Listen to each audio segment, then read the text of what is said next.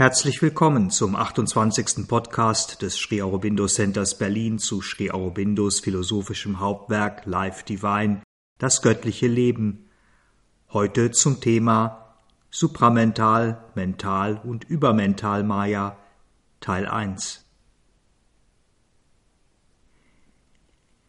Wir hatten in unserem letzten Podcast noch einmal, zusammenfassend, die gesamte Weltentreppe betrachtet die sieben Welten, Ebenen, Zustände, Wirkweisen der Schöpfung, des Göttlichen, die sieben Flüsse oder die sieben Schwestern, wie es im Veda heißt.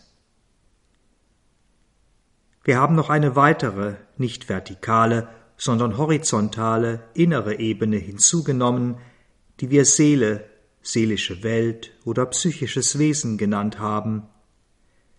Und wir haben dann gesehen, dass die vier höheren Zustände, das Sat, Chit, Ananda und Supramental, hier in unserem Universum den Zuständen oder Wirkweisen von Materie, Leben, Seele und Mental entsprechen. Damit haben wir alles, was ist, was existiert, das ganze weite Band des Seins und Werdens, alle Ebenen des Wissens und der Unwissenheit eingehend beleuchtet, und wir könnten damit eigentlich unsere Reihe oder zumindest den ersten Teil unserer Reihe abschließen. Sri Aurobindo aber nimmt an dieser Stelle noch einmal ein Vergrößerungsglas in die Hand, und wir wollen dem folgen und uns mit ihm gemeinsam einen kleinen, aber sehr wesentlichen Abschnitt dieser Weltentreppe dieses Licht- oder Regenbogens, dieses Frequenzbandes der Schöpfung etwas genauer anschauen. Denn uns als Menschen, die in ein höheres Bewusstsein treten wollen, die aus der Unwissenheit in die Welten des Wissens emporsteigen wollen, interessiert vor allem das, wenn man so will, Scharnier zwischen diesen Welten, der Übergang und der Prozess dieses Übergangs. Und hier blicken wir bislang auf eine große Lücke, eine Kluft zwischen dem, was wir als mental kennen, also unserem gewöhnlichen menschlichen Mental, unserem Intellekt, unserem Verstand, der Ratio und dem supramentalen Wahrheitsbewusstsein, der göttlichen Gnosis, dem, wie es im Eingangszitat aus dem Atharva Veda heißt, wahren, rechten, weiten, Satyam Ritam Brihat. Und deshalb widmen wir uns heute ein wenig genauer diesem besonderen Abschnitt, diesen besonderen Treppenstufen, Farbtönen, Harmonien, die aus dem Wissen in die Unwissenheit führen und aus der Unwissenheit in das Wissen. Bislang wissen wir nur, dass alles, alle Ebenen, Wissen und Unwissenheit, Bewegungen oder Zustände der einen bewussten Kraft sind, und dass Unwissenheit daher nur so entstehen kann, dass sich diese eine bewusste Kraft so sehr auf eine Bewegung oder einen Zustand oder auf viele verschiedene Bewegungen und Zustände konzentriert, dass sie sich selbst darin verliert oder vergisst, und sich damit von den jeweils anderen als getrennt wahrnimmt. Wie aber geschieht dies im Einzelnen? Oder anders formuliert, wie sehen die Zwischenstufen aus? Denn die Kluft zwischen den Ebenen des Wissens und den Welten der Unwissenheit ist erheblich, und ein einfacher Sprung über diese Kluft, aus welcher Richtung auch immer, scheint uns zu Recht ohne Trittsteine, ohne eine verbindende Brücke unmöglich oder zumindest ausgesprochen unwahrscheinlich zu sein. Unser gewöhnliches Mental, also das, was wir als mental kennen, tastet in seiner Unwissenheit mehr oder weniger blind nach der Wahrheit. Es formt mentale Konstrukte, errichtet metaphysische Gebäude, bemüht sich darum, diese Dinge in Worte und Ideen und in Bilder zu fassen, in verschwommene Fotografien oder Filmszenen einer tatsächlich weit entfernten, nicht fassbaren Wirklichkeit. Das Supramental wiederum besitzt diese Wahrheit, ist diese Wahrheit, und seine Formen sind Formen dieser Wahrheit, sind eben keine Konstruktionen, sind keine Gestaltungen, die auf etwas hindeuten oder die etwas repräsentieren, darstellen. Nun könnten wir mit gutem Recht sagen, dass unser aktuelles Mental, das gegenwärtige Mental des Menschen, noch zu sehr den Lebensimpulsen und den Bedürfnissen des Körpers unterworfen ist, und dass ein davon befreites Mental sich in seiner ursprünglichen, seiner eigentlichen Sphäre ganz anders, in einer viel größeren Weite und Freiheit bewegen kann, dass es viel offenbarendere Konstruktionen, viel inspiriertere und lichtvollere Gestaltungen, viel subtilere und bedeutsamere Verkörperungen hervorbringen kann, in denen das ursprüngliche Wahrheitslicht tatsächlich gegenwärtig und spürbar ist. Und tatsächlich, dies wäre ohne Frage ein großer Schritt, eine wesentliche Erweiterung unserer mentalen Vorstellungskraft, unserer mentalen Empfänglichkeit für das höhere Wissen. Aber auch dies, diese Erweiterung ändert nichts an der grundlegenden Wirkweise. Unser Mental mag immer klarer und reiner sein, ein immer klarerer und reinerer Spiegel, der immer klarer und reiner die höhere Wahrheit reflektiert und abbildet. Doch wir sind immer noch der Spiegel, sind immer noch Teil der Unwissenheit. Wir sind, wir leben nicht jenseits des Spiegels, oberhalb davon, sind nicht Teil des ungeteilten Wahrheitsbewusstseins.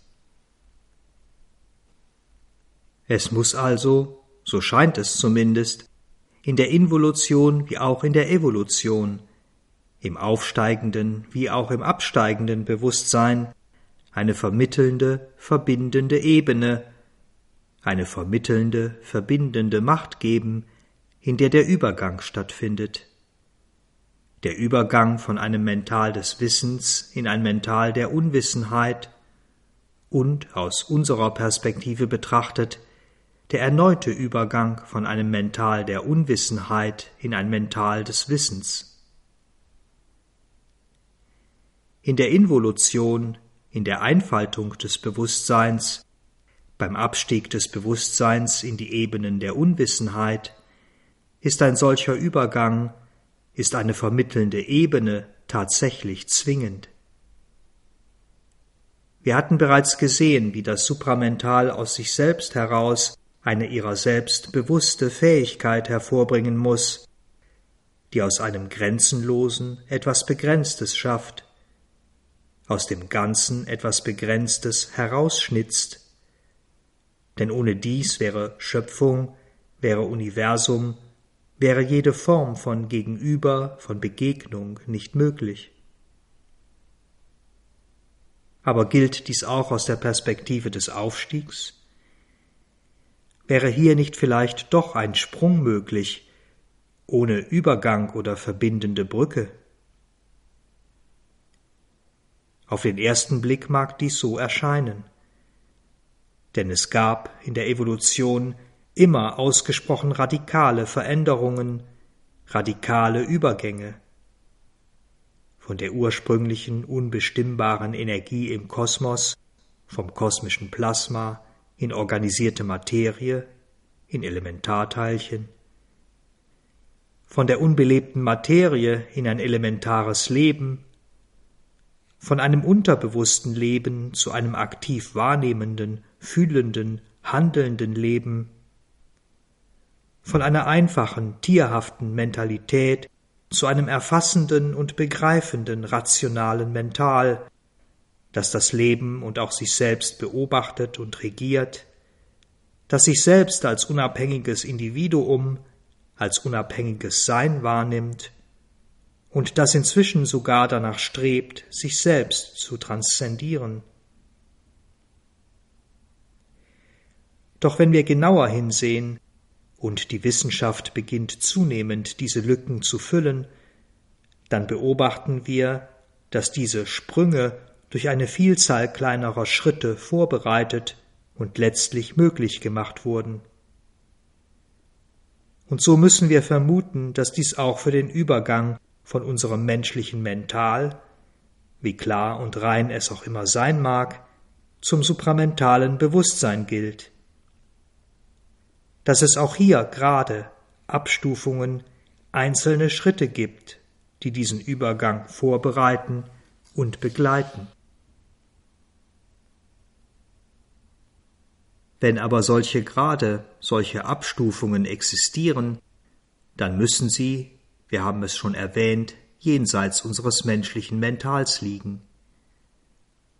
Denn unser Mental, unsere Mentalität umfasst nur ein kleines Spektrum der weiten universalen Farbskala, umfasst nur ein kleines Intervall der großen kosmischen Tonleiter. Was sich unterhalb befindet, ist für uns dunkel, unterbewusst, von Unbewusstheit kaum zu unterscheiden. Was oberhalb von uns ist, zeigt sich uns als eine Art Leere, Formlosigkeit, eine lichtvolle Unbewusstheit oder Überbewusstheit. Tatsächlich können wir nicht einmal mit den uns am nächsten verwandten Wesen, den Tieren, klar und eindeutig kommunizieren. Und wenn wir noch tiefere, nicht mentalisierte Welten, wenn wir etwa Pflanzen und Materie betrachten, dann können wir diese nur von außen beobachten. Wir können als gewöhnliche Menschen nicht in einen Austausch treten, können uns nicht mit ihrer Natur verbinden, uns damit identifizieren. Und oberhalb von uns ein verschlossenes Buch mit scheinbar leeren Seiten. Es scheint mit unseren Mitteln, mit unseren Sinnen, unserem Denken, mit unserer Wahrnehmung nicht möglich zu sein, mit diesen höheren Ebenen tatsächlich in Kontakt zu treten. Und wenn dies wirklich so ist, wenn eine Verbindung wirklich nicht möglich ist, dann gibt es auch keine Brücke und die Evolution endet hier mit dem Menschen, mit dem, was wir sind, vielleicht mit einem etwas vollkommeneren Menschen, der in einem reinen, befreiten Mental lebt. Suchen wir also nach Türen, nach kleinen Öffnungen, nach Bewegungen, in denen dieses menschliche Mental versucht, über sich selbst hinauszugehen denn nur hier finden wir die Verbindung oder die mögliche Verbindung zu höheren Graden, zu den höheren Welten des sich selbst manifestierenden Geistes.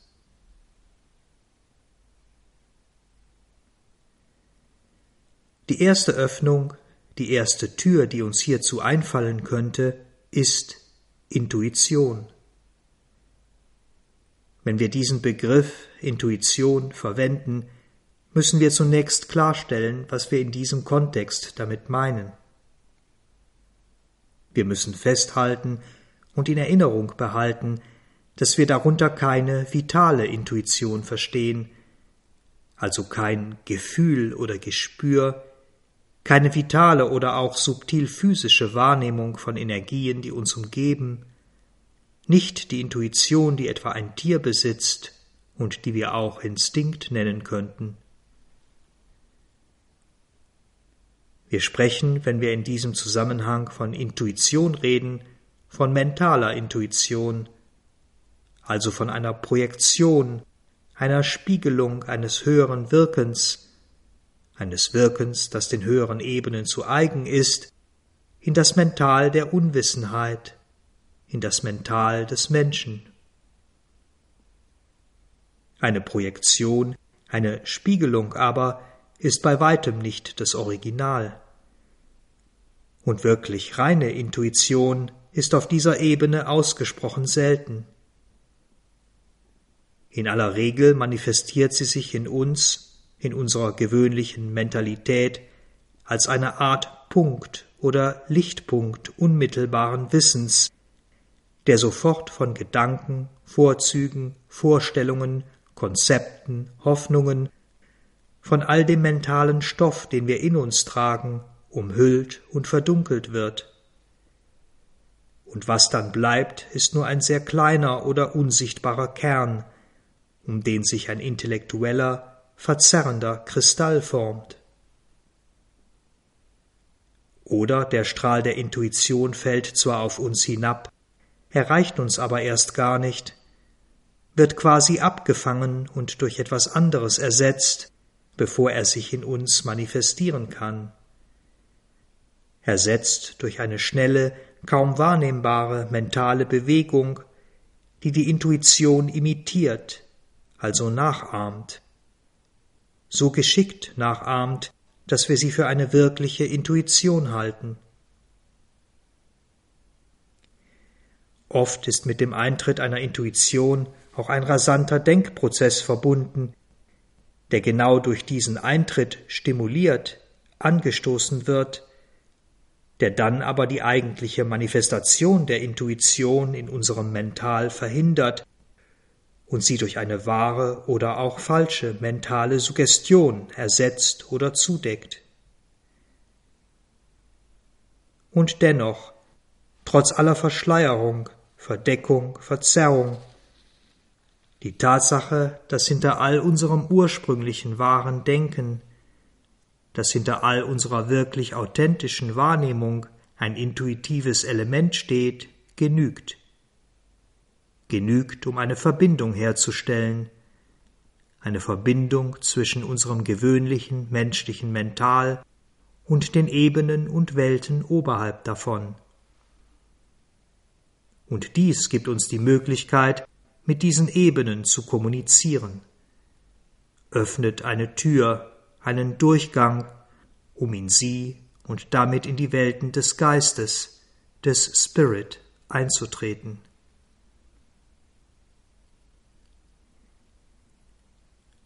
Eine zweite Tür oder eine zweite Möglichkeit ist eine bestimmte Tendenz des Mentals, die Begrenztheit seines persönlichen Egos zu überwinden, also die Dinge unpersönlich, gewissermaßen abstrakt und universal zu betrachten. Unpersönlichkeit und Universalität sind tatsächlich die ersten Merkmale, die vordringlichsten Eigenschaften des Kosmischen. Unpersönlichkeit oder Überpersönlichkeit das Merkmal des kosmischen Daseins, des kosmischen Selbstes und Universalität, sich also nicht auf einen persönlichen Standpunkt zu begrenzen, das Merkmal kosmischer Wahrnehmung und kosmischen Wissens. Wenn es uns gelingt, diese Haltung einzunehmen, eine unpersönliche oder überpersönliche und universale Haltung, frei von Vorzügen und Abneigungen, frei von jeglicher persönlicher Perspektive oder Anhaftung, dann weitet sich unser gewöhnliches menschliches Mental und wir treten immer stärker in das wirkliche, eigentliche Mental ein, in das kosmische Mental in die ursprüngliche mentale Wirkweise, aus der unsere individuellen Mentale sozusagen geboren wurden. Auch hier im kosmischen Mental gibt es Verbindungen, Eingebungen, die unser in Unwissenheit gefangenes individuelles Mental erreichen können. Das Phänomen von Genialität, das Genie ist dafür vielleicht das prägnanteste Beispiel. Wie schon bei der Intuition, so ist auch hier die Herabkunft, die Durchdringung unserer Mentalität mit diesem kosmischen Licht und Wissen verschleiert und verzerrt. Denn dieses göttliche Licht, dieses Wissen, wirkt in uns, in einem individuellen Mental, in ausgesprochen engen Grenzen, in engen, begrenzten Gefäßen und damit nicht als kosmisches Ganzes, sondern in aller Regel in einem besonderen, spezialisierten Feld, wie etwa in der Mathematik, Naturwissenschaft oder Musik. Und es wirkt dort, in der Begrenztheit des Instruments, allzu oft desorganisiert, chaotisch, fast erratisch, anormal, verantwortungslos, wie wir sagen würden, an der Grenze des Wahnsinns. Doch wie immer unser gewöhnliches Mental, unser allzu kleines und beengtes Instrument, das Wirken der höheren Kräfte und Mächte auch begrenzt, Inspiration, offenbarende Vision, intuitive Wahrnehmung und Unterscheidung existieren. Und nicht nur sie. Wir wissen um ein weites, vielfältiges Feld mystischer und spiritueller Erfahrung, Tore zu höheren Welten, die bereits weit aufgestoßen wurden, Erfahrungen, die bereits seit langer Zeit etabliert sind. Und wir, wir Menschen, können durch diese Tore schreiten, können auf diese Weise die Grenzen unseres gewöhnlichen Bewusstseins überschreiten, sofern wir dies wirklich wollen, sofern wir nicht in unseren liebgewonnenen Grenzen, unserem sicheren Vorgarten bleiben wollen, sofern wir nicht, wie wir so schön sagen, normal sein wollen. Wir entscheiden uns heute dafür, weiterzugehen.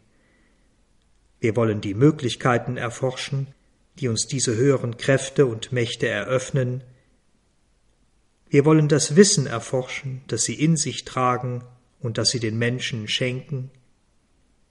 Wir wollen das Licht erkennen und auch anerkennen, aus dem sie bestehen und das ihnen das Recht gibt, zu wirken, auf unsere Geschicke, auf die Menschen und die Menschheit einzuwirken. Tatsächlich gibt es zwei Bewegungen, zwei sich in gewisser Weise ergänzende Bewusstwerdungsprozesse, die uns in diese höheren Ebenen, in diese höheren Grade unserer bewussten Existenz führen können. Der erste ist der Weg nach innen, eine Bewegung, in der wir uns von unserem Oberflächenwesen lösen und in der die Wand zwischen unserem äußeren und unserem subliminalen Selbst, unserem äußeren und unserem subliminalen Sein durchbrochen wird. Dies kann organisch, also in einem geordneten, bewussten Prozess geschehen, oder durch einen Bruch, durch einen vehementen Übergang, durch ein oft ungewolltes Zerreißen oder Aufreißen des Vorhangs. Das letztere ein Vorgang, der für den gewöhnlichen Menschen, unsere gewöhnliche Mentalität mit erheblichen Gefahren verbunden ist, wie wir es häufig in Menschen sehen und erleben, die plötzlich mit gewissen inneren Erfahrungen konfrontiert werden, die einfach zu viel für sie sind, die sie aus dem Gleichgewicht bringen, die ihnen buchstäblich den Boden unter den Füßen wegziehen, sie gar in den Wahnsinn treiben.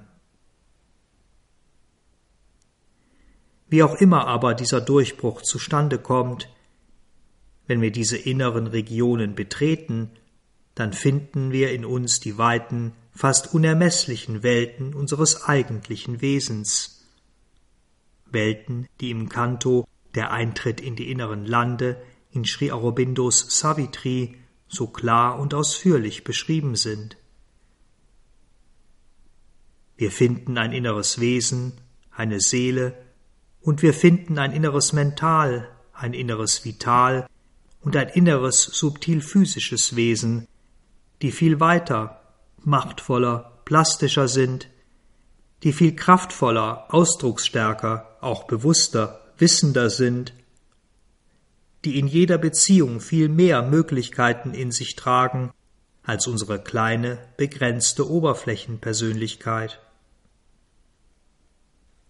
Vor allem aber, und das ist hier das Entscheidende, diese inneren, subliminalen Wesensteile können unmittelbar mit den universalen Kräften, Bewegungen, Formen und Wesen kommunizieren? Können sie fühlen, sich für sie öffnen und sich mit ihnen verbinden? Können sie beeinflussen, auf sie einwirken? Und sie können sich in diesem Raum, in dieser Verbindung mit dem Universalen selbst universalisieren, sich entpersonalisieren. Sie können sich als universales Wesen, als universales Sein empfinden, ein Sein, das nun nicht mehr durch die Mauern unserer eigenen mentalen, vitalen und physischen Existenz begrenzt ist. So können wir, indem wir dieses innere Wesen werden und sind, in ein kosmisches Bewusstsein hineinwachsen, in das Bewusstsein des kosmischen Mentals, in die Einheit mit dem universalen Leben und sogar, wie Sri Aurobindo sagt, in eine Einheit mit universaler Materie. Aber, und das ist sehr wichtig zu betonen, all dies ist immer noch eine Identifikation, ein Einssein mit der kosmischen Unwissenheit oder bestenfalls mit einer verminderten kosmischen Wahrheit. Gerade weil dies so weit und so wunderbar ist oder erscheint, eine gewisse Falle, aus der sich all jene Individuen und Traditionen nicht befreien konnten oder können, die nicht weitergehen, die nicht wirklich den Schritt ins Göttliche, in die Welten des Geistes tun. Lemuria, Atlantis, die alten okkulten Traditionen Ägyptens und der Chaldäer, sie alle mussten Raum für einen zweiten, weiteren Bogen geben, für den zweiten Strang, der die Menschheit über sich selbst hinaus zu einem spirituellen und supramentalen Sein führt. Und dieser zweite, der im engeren Sinne spirituelle Bogen öffnet sich dann, wenn der Weg nach innen, der Eintritt in die inneren Lande, eine gewisse Vollendung erfahren hat. Wenn das innere Selbst, das innere göttliche Selbst bereit ist, sich zu öffnen, wenn es bereit ist, aufzusteigen, emporzusteigen in die Ebenen jenseits unseres gewöhnlichen Mentals, in die Welten des Geistes, des Spirit. Das erste Ergebnis, die erste damit verbundene Erfahrung, ist in aller Regel die Entdeckung eines weiten, statischen und stillen Selbstes, unsere tatsächliche Existenz und die Grundlage von allem, was wir sind.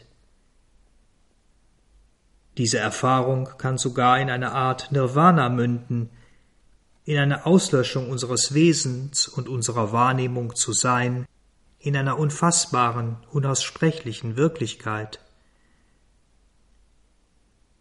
Und wir können ebenso realisieren und erfahren, dass dieses Selbst nicht nur unser eigenes spirituelles Sein ist, das eigene Wesenhafte ist, sondern ebenso das wahre Selbst aller anderen, die grundlegende Wahrheit kosmischer Existenz.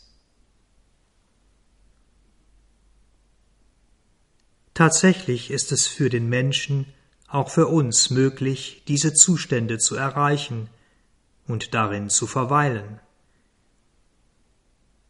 Wir können einen Zustand von Nichtexistenz, von Auflösung jeglicher Individualität, den Zustand von Nirvana einnehmen. Wir können im Selbst in einer rein statischen Verwirklichung unserer Essenz, der Essenz unseres Seins, verbleiben. Oder wir können im kosmischen Selbst einen unbeweglichen Zustand jenseits des Universums, jenseits aller Schöpfung einnehmen und alle Bewegungen des Universums als oberflächliches Spiel oder als Illusion wahrnehmen. Doch wir können, unabhängig vom Statischen, auch in eine andere Erfahrungswelt treten.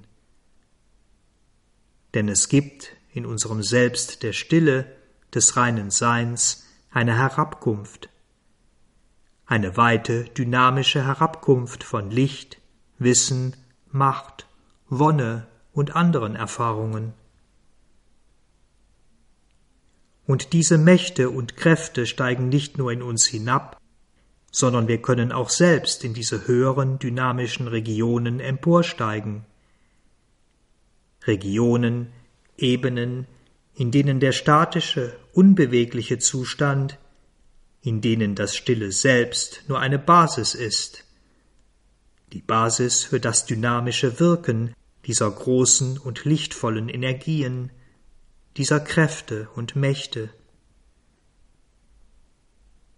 In diesem Erfahrungszustand, in der dynamischen Bewegung, zeigt sich das Wirken der bewussten Kraft auf zweifache Weise. Entweder offenbart es sich als reine spirituelle Dynamik, als nicht näher bestimmte oder ausgeformte Kraft und Lichtströme, oder es nimmt konkrete Gestalt an, als spirituell mentale Welten, Ebenen und Wesen, Welten, in denen sich das Mental der höheren Wahrheit und Wirklichkeit bewusst ist. Und genau hier, in diesen Welten, in dieser dynamischen Bewegung, finden wir das Geheimnis, nach dem wir gesucht haben. Die Verbindung, die fehlenden Treppenstufen, den Übergang von unserem gewöhnlichen menschlichen Mental in die Welten des Geistes, Wirkweisen und Daseinsebenen, die für die supramentale Transformation notwendig sind. Es eröffnen sich, wenn wir uns diesen Regionen nähern, verschiedene, aufsteigende, immer tiefere und gewaltigere Schichten von Licht und Macht.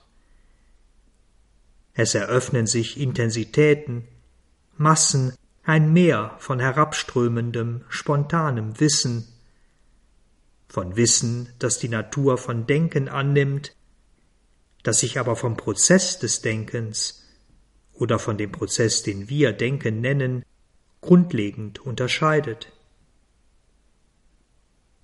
Denn hier in diesen Ebenen gibt es nichts, das sucht.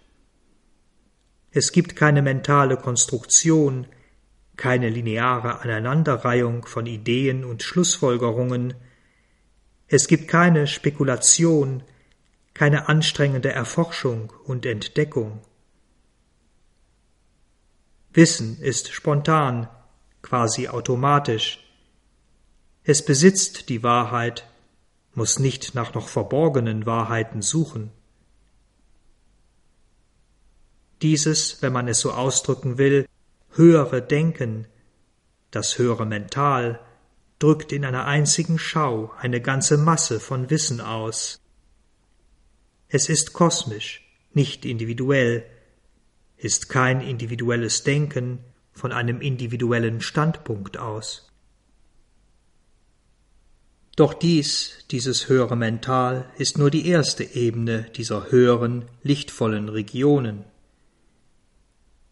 Denn jenseits des Wahrheitsdenkens das unserem gewöhnlichen Denken trotz aller grundlegender Unterschiede noch am nächsten liegt, treten wir in eine Wahrheitsschau, in eine Erleuchtung, die von weit größerer Macht, Intensität und dynamischer Kraft erfüllt ist und in der die Formulierung dieser Wahrheit, also Denken, Gedanken, Worte, nur eine nachgeordnete, nebensächliche Erscheinung ist. In den Veden ist das lebendige Symbol der Wahrheit die Sonne, Surya. Und wenn wir uns anhand dieses Bildes den Unterschied ein wenig verständlicher machen wollen, dann könnten wir sagen, dass das, was wir eben höheres Denken oder höheres Mental genannt haben, die Wahrnehmung eines statischen, gleichmäßigen Sonnenscheins ist, wie wir ihn aus der Entfernung von der Erde aus wahrnehmen, während das Wissen und die Kraft des erleuchteten Mentals, die Wahrheitsschau, die Sonne ist, wie wir sie wahrnehmen würden, wenn wir uns ihr wirklich nähern. Ein kraft und machtvolles Ausströmen von massiven Lichtblitzen, flammender Sonneneruptionen, konkretem Wahrheitsstoff. Doch auch dies ist nicht die letzte Stufe, denn es gibt noch eine größere Macht der Wahrheitskraft, eine innige, absolut exakte Wahrheitsschau, ein inniges, absolut exaktes Wahrheitsdenken, einen Wahrheitssinn, ein Wahrheitsfühlen, ein Wahrheitswirken. Wir befinden uns sozusagen in der Corona der Sonne, in den Lichtblitzen selbst, in den Eruptionen, in dem Wahrheitsstoff. Diesen Bereich, diese Ebene nennen wir Intuition. Nicht die Intuition, die wir kennen, nicht das, was wir ganz allgemein als irgendein Wissen jenseits unseres Intellektes bezeichnen, sondern die Quelle, der Ursprung all dieser Wissensströme.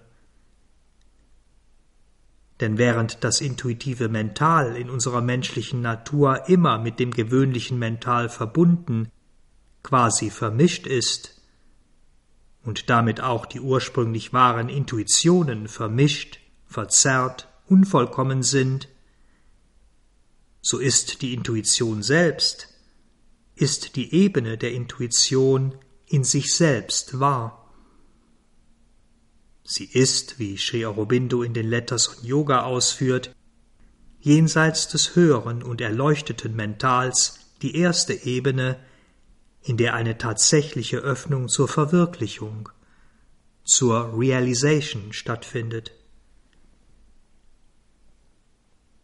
Allerdings auch wenn die Ebene der Intuition in unmittelbarem Kontakt zur höheren Wahrheit steht, sozusagen den Körper dieser Wahrheit, die Sonne selbst, berührt, dieser Kontakt ist nicht allumfassend, integral. Denn diese Ebene empfängt die Wahrheit in Blitzen, und sie verwandelt, übersetzt diese Blitze von Wahrheitswahrnehmung in Intuitionen. Sie sieht die Dinge sozusagen Punkt für Punkt, nicht als vollständiges Ganzes. Und so liegt hinter oder jenseits der Intuition, an ihrer Quelle sozusagen, eine weitere Welt, eine weitere Wirkweise, ein überbewusstes, kosmisches Mental, das in unmittelbarer Verbindung zum supramentalen Wahrheitsbewusstsein steht eine, so könnte man sagen, ursprüngliche Intensität, die alle Bewegungen unterhalb von ihr und damit auch alle mentalen Bewegungen bestimmt. Sri Aurobindo nennt diese Ebene Overmind, übermental. Ein Übermental, das, wie er sagt, diese niedere Hemisphäre von Wissen und Unwissenheit mit den weiten Flügeln einer schöpferischen Überseele umfasst, sie mit diesem größeren Wahrheitsbewusstsein verbindet und das gleichzeitig mit seinem glänzenden, brillanten, goldenen Lied das Gesicht dieser größeren Wahrheit vor unserer Sicht verschleiert. Dieser Overmind, dieses Übermental, ist damit gleichermaßen ein Durchgang, wie auch ein Hindernis, ein Helfer und eine Schranke auf unserer Suche nach dem spirituellen Gesetz unserer Existenz, nach dessen höchsten Ziel, dessen geheimer Wirklichkeit. Doch ob Helfer oder Schranke, wir haben nun zunächst einmal das gefunden, was wir gesucht haben. Die Macht, die das höchste Wissen mit der kosmischen Unwissenheit, und damit auch mit uns als gewöhnliche Menschen verbindet. Die fehlenden oder bislang nur diffus wahrnehmbaren, für unseren Weg aber sehr wesentlichen Stufen der großen, alles umspannenden Weltentreppe. Wir können also an dieser Stelle festhalten, dass der Overmind, das Übermental, eine Art delegierter, eine untergeordnete Wirkweise des supramentalen Wahrheitsbewusstseins ist. Wie Sri Aurobindo sagt, ein Schirm ungleicher Gleichartigkeit, durch den das Supramental auf indirekte Weise auf die Welten der Unwissenheit einwirken kann, auf Welten, die die unmittelbare Berührung des höchsten Lichtes nicht ertragen könnten. Und vor allem, ohne diesen Schirm, ohne diese Ebene des Übermentals würde es überhaupt keine Schöpfung, keine Weltentreppe, keine Involution und Evolution geben. Denn in einer rein supramentalen Schöpfung könnten Begrenztheit, Unwissenheit, Unbewusstsein, könnte ein sich selbst in etwas verlieren oder vergessen nicht sein.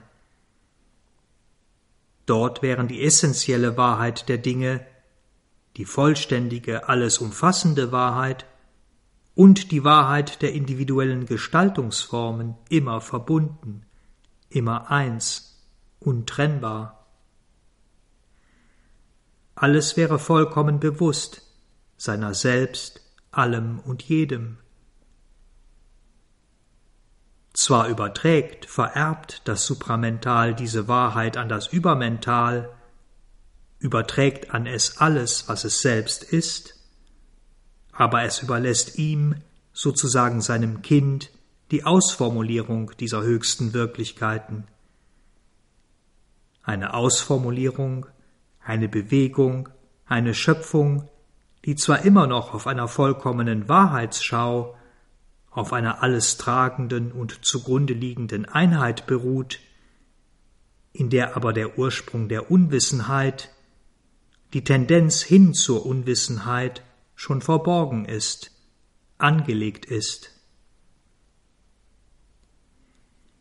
Denn obwohl sich das Übermental der grundlegenden Einheit von allem in allem bewusst ist, obwohl es diese Einheit in seiner spirituellen Wahrnehmung in seiner spirituellen Schau verwirklichen kann, wird seine dynamische Bewegung, seine Schöpfermacht nicht unmittelbar von dieser Einheit bestimmt, dominiert.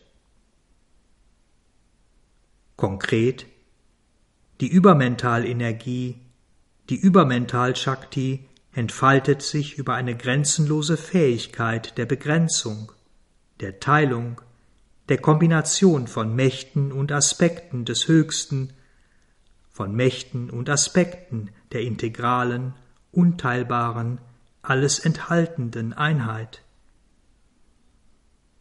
Sie nimmt jeden einzelnen Aspekt, jede Macht und gibt ihnen eine Art unabhängiges Wirken, eine eigene Schöpfermacht, die diese Aspekte, Mächte oder Wesen dazu befähigt, ihre eigene Welt, ihre eigene Schöpfung, ihr eigenes Universum zu kreieren.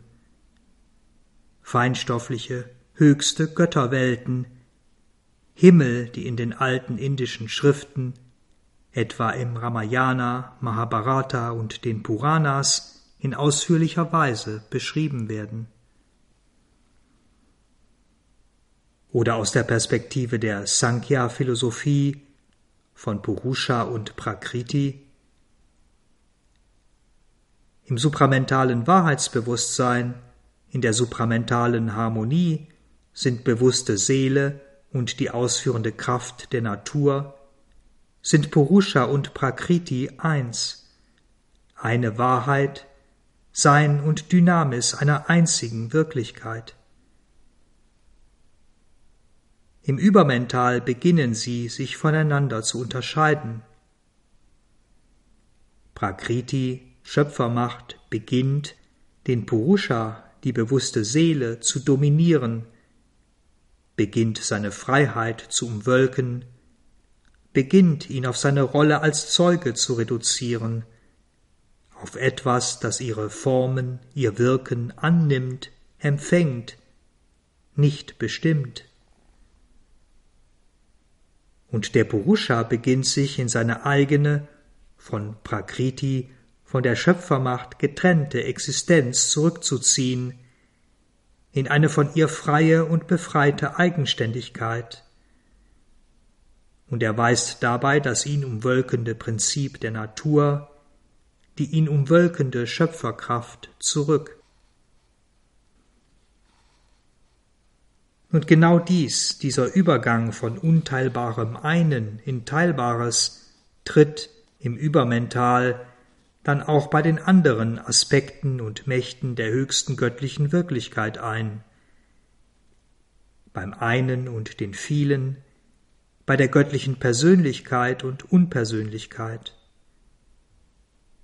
Und jeder Aspekt, jede Macht dieser einen Wirklichkeit hat nun wiederum die Macht, und die Sanktion als unabhängiges Dasein, als unabhängiges Wesen oder Gebilde zu wirken und sich zu entfalten.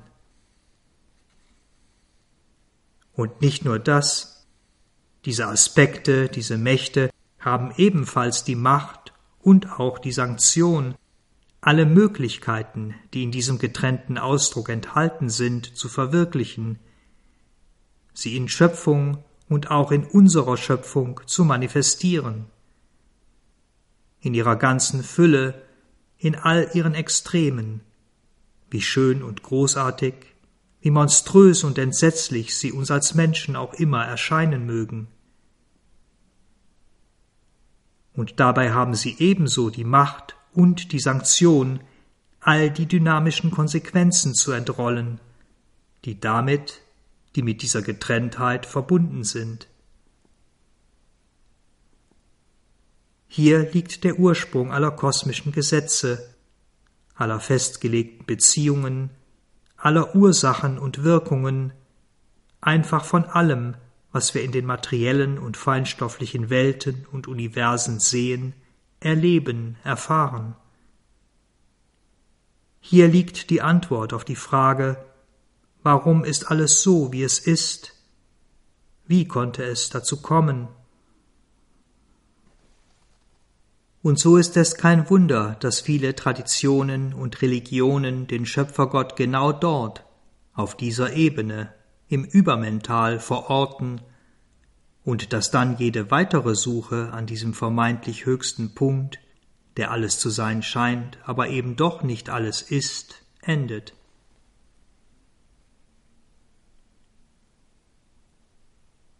Wenn wir die Aspekte und Mächte, die sich im Übermental in ihre Welten und Schöpfungslinien entfalten, als Wesen betrachten, was sie ja auch tatsächlich sind, dann beginnen wir das zu verstehen, was wir im Allgemeinen Götter oder Gottheiten nennen, und wir können uns der Natur, der Seins- und Wirkweise dieser Götter auf verschiedene Weise nähern. Zum einen verstehen wir sie begegnen wir ihnen als eine Existenz mit verschiedenen Namen. Hier steht das eine, das eine Göttliche im Vordergrund, und das viele, die verschiedenen Gottheiten, sind eine sekundäre Erscheinung, eine sekundäre Wahrnehmung. Oder wir verehren diese Götter, diese Gottheiten, als ob sie selbst diese eine Existenz wären, die alle anderen Götter in sich enthält. Hier steht der individuelle Name im Vordergrund, ist das Objekt der Verehrung, der Anbetung, doch stets als Verkörperung des einen, des Höchsten. Oder wir verstehen sie, die Götter, als verschiedene Gottheiten, die manchmal gemeinsam mit anderen wirken, manchmal getrennt und alleine, manchmal sogar in scheinbarem Gegensatz zueinander, im Gegensatz zu anderen Mächten und Kräften. Hier liegt die Betonung auf dem Aspekt des vielen. Der eine, das eine tritt in den Hintergrund. Zwar ist die Wahrnehmung dieses einen, die Wahrnehmung der Einheit weiterhin vorhanden, doch eher als alles überragende Begleiterscheinung, als ständigen Höhepunkt aller Erfahrung. Und schließlich, und dies ist die eigentliche Wahrheit dieser Wesen, dieser Ebene, wir nehmen all dies gleichzeitig wahr. Wir nehmen die Götter gleichzeitig als das eine mit vielen Namen, als viele Namen, die das eine sind, und als die vielen wahr. Diese im wahrsten Sinne kosmische, übermentale Wahrnehmung hat in der westlich rationalen Analyse alter mystischer Schriften, insbesondere aber nicht nur des Veda, zu großer Verwirrung geführt. Agni, der göttliche Wille, ist der eine, der höchste. Er enthält alle anderen Gottheiten, sie sind seine Kinder. Gleichzeitig aber ist er ebenso das Kind, der Sohn anderer Gottheiten, die auch das eine sind und alle anderen in sich enthalten. Und er ist wiederum gleichzeitig eine von anderen Gottheiten getrennte Gottheit, nämlich dann, wenn die Betonung auf dem gesonderten Wirken dieses einen Aspektes des göttlichen Willens liegt. Für ein linear denkendes analytisches Mental ist dies nur schwer zu begreifen, ist ein im Grunde unvereinbarer Gegensatz. Wir müssen, um dies wirklich zu verstehen, in ein weiteres, ein zumindest in seinen Anfängen kosmisches Mental eintreten. Im Veda finden wir, wie in keiner anderen uns noch überlieferten Tradition, all die weiten, lichtvollen, wunderbaren Aspekte und Mächte des Übermentals in ihren wesenhaften Inkarnationen, Emanationen, als Götter oder Gottheiten. Agni, wie gesagt, der göttliche Wille, die Flamme, das Feuer. Indra, Gott in Form des Mentals, die reine Existenz, die sich selbst als das göttliche Mental manifestiert.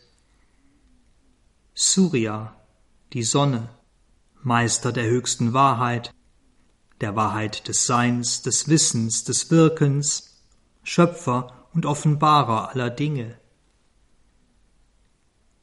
Soma, Wonne, Seligkeit, der Honig, der Nektar in allem, was ist.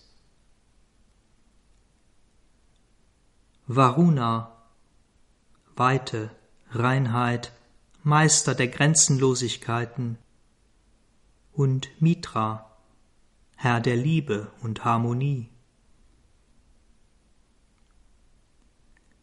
Bhaga, Freude, die spontane, wahre Freude in allen Dingen, an allen Dingen, und Aryaman, die unsterbliche Macht eines klaren, unverzerrten Sehnens, die Macht des Bemühens, Tapasya. Pushan, der Nährende, all das, was nährt. Vayu, das Leben, der Atem, Herr aller Lebensenergien. Twashtri, der, der Form gibt, der göttliche Schmied, wie man ihn im Westen nennen würde. Brihaspati, die Macht der Seele, Herr der Seelenmacht, und Brahmanaspati, das Wort, die Macht des Wortes, Schöpfer des Wortes. Rudra, die Kraft der Evolution, der Zerstörer und gleichzeitig der Heiler von allem, was leidet. Vishnu, der alles Durchdringende, der, der die Welten trägt und hält. Und Usha, Göttin der Morgendämmerung, des Erwachens von uns selbst und der Welt. Ila, die Offenbarung, das ursprüngliche Wahrheitswort, und Sarama, Intuition, Saraswati, Inspiration, Dakshina, Unterscheidungsvermögen. Vasu, Reichtum und Fülle, Abundance und viele andere Mächte und Kräfte, die sich im Übermental Form und Namen geben.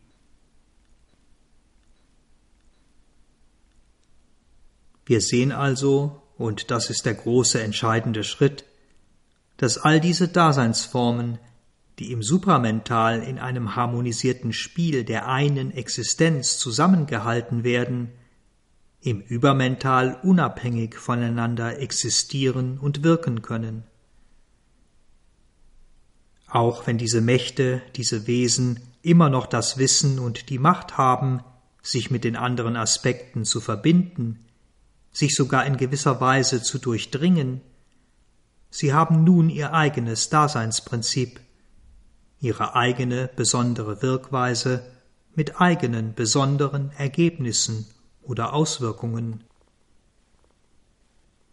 Und was für das Sein, die Existenz gilt, gilt ebenso für das Bewusstsein und die Kraft. Das eine Bewusstsein teilt sich in viele unabhängige Formen von Bewusstsein und Wissen, und jede dieser Formen folgt seiner eigenen Wahrheit, entfaltet, entrollt eine eigene Schöpfungslinie. Die eine supramentale Realidee teilt sich in unabhängige Ideenkräfte, die die Macht und auch das Recht zur Verwirklichung in sich tragen und dabei sogar das Recht, vorübergehend eine Vormachtstellung zu begründen und die anderen Kräfte zur Erfüllung dieser Idee, dieses Ideals in sich aufzunehmen, sie quasi zu verwenden. Die Mutter sagte einmal, um ein Beispiel zu nennen, dass hier in unserer materiellen Schöpfung die Manifestation der Wahrheit eine Bedingung dafür ist, damit sich die göttliche Liebe, die göttliche Schönheit, die göttliche Wonne in ihrer eigentlichen, wesenhaften Natur entfalten können.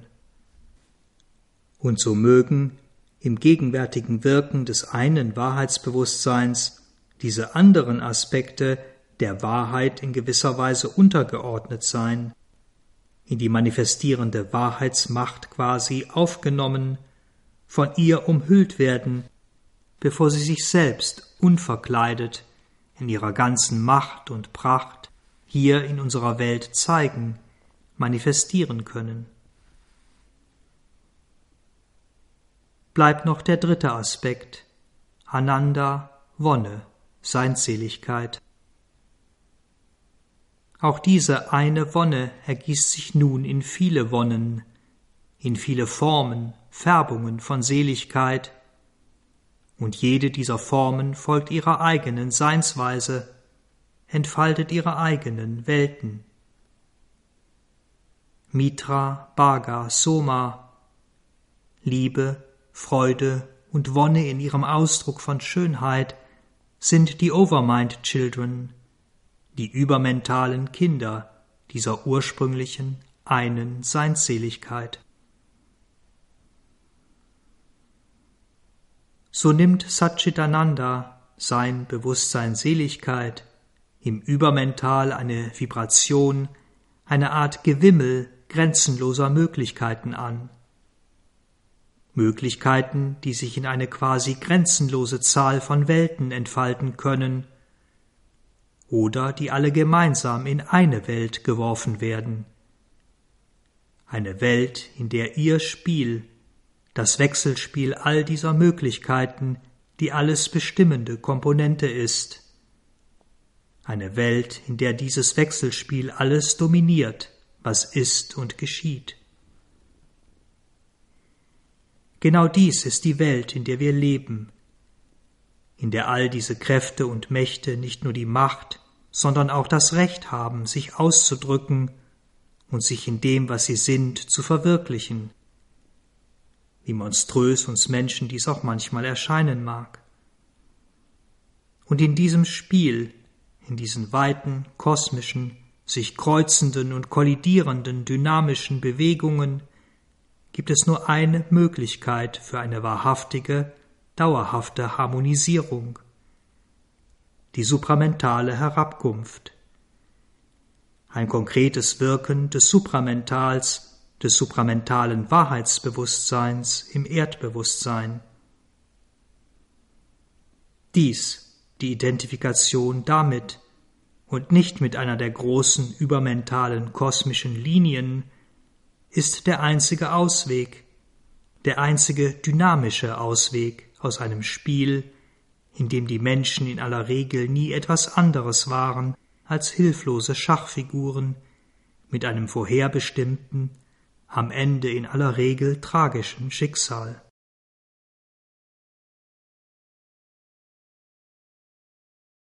Vielen Dank fürs Zuhören, habt weiter einen schönen Tag oder Abend. Wir hören uns wieder beim nächsten Podcast Supramental, Mental und die Übermental-Maya Teil 2. Uns, das Sri Aurobindo Center Berlin, findet ihr unter www.sacb.de, wo auch weitere Texte, Vorträge und andere Beiträge zu Sri Aurobindo und Sri Aurobindos Yoga eingestellt sind.